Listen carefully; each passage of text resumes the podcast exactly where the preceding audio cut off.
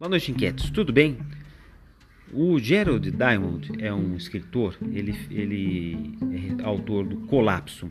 É um livro interessante porque ele procura entender algumas civilizações do passado, civilizações como grega, egípcia, romana, né? que viveram muitas crises e muitas delas foram extintas depois do auge. E é interessante que é um ponto que vale a pena a gente trazer para nossa reflexão. Porque conforme essas grandes civilizações foram se aperfeiçoando, então, tanto no ambiente social, político, econômico, né, isso permitiu né, um aumento populacional. Então, as pessoas vão progredindo, vão tendo filhos, né, mas na sequência você tem uma certa incapacidade de administrar essa nova complexidade demográfica. É como se a sobrevivência humana, diferente dos outros animais, né, ela é feita de escolhas, né, pode ser consciente ou inconsciente, e que podem resultar na melhoria ou na piora, inquietos, da qualidade de vida de cada pessoa, de cada grupo. Então a sobrevivência de uma espécie como a nossa tem como característica se adaptar então, o aumento populacional é um fator né, da maior parte dessas crises e também da falta de adaptação. Né? Então, quanto mais gente houver no planeta, mais você tem que se adaptar de forma mais sofisticada né, para que aquela sociedade sobreviva. Então, o, o Gerald Diamond ele traz muito que as, civilizações isoladas não conseguiram sofisticar o seu ambiente social para enfrentar principalmente o boom demográfico. Né? Então, hoje a gente tem, é, pensando aqui, é, a vantagem do mundo globalizado, né? que inde, inde, é, interdependente, está né? Tá todo conectado então a gente tem de alguma forma um aprendizado, certo? Constante de como a gente pode né, pensar, agir melhor, como é que a gente pode sobreviver melhor.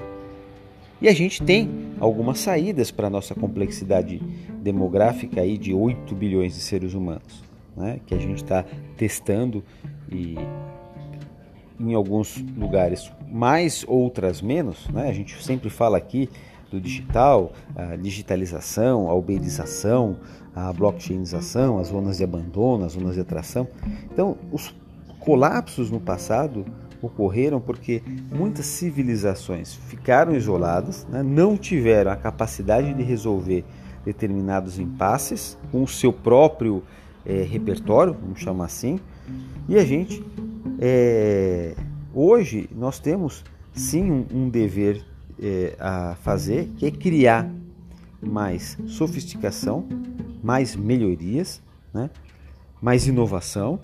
Acho que isso começa por pensar melhor, criar métodos a partir de inovação tecnológica e depois passar para o operacional de tal forma que ajude a gente a resolver o nosso impasse, a nossa complexidade é, produtiva de 8 bilhões.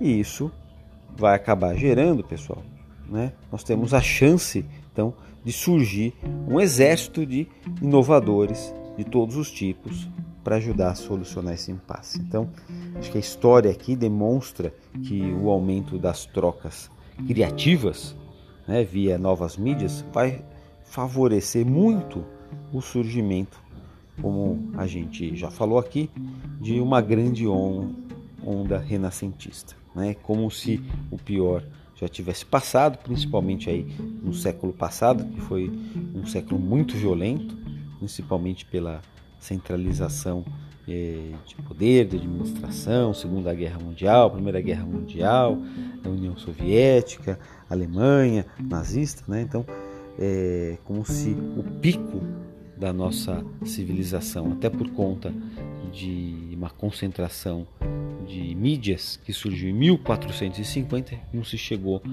chegasse no auge e a gente tivesse que tivesse tido a oportunidade de se reinventar a partir do digital e agora a gente tem novas tecnopossibilidades. É claro, ainda tem muita gente né, com a mentalidade antiga, muito conflito entre os centralizadores e os descentralizadores. Mas de modo geral, pessoal, a perspectiva é positiva, tal qual o movimento do renascimento que a gente viu algumas centenas de anos atrás. Acho que é por aí. E você, o que, que você diz? Forte abraço e a gente vai se falando.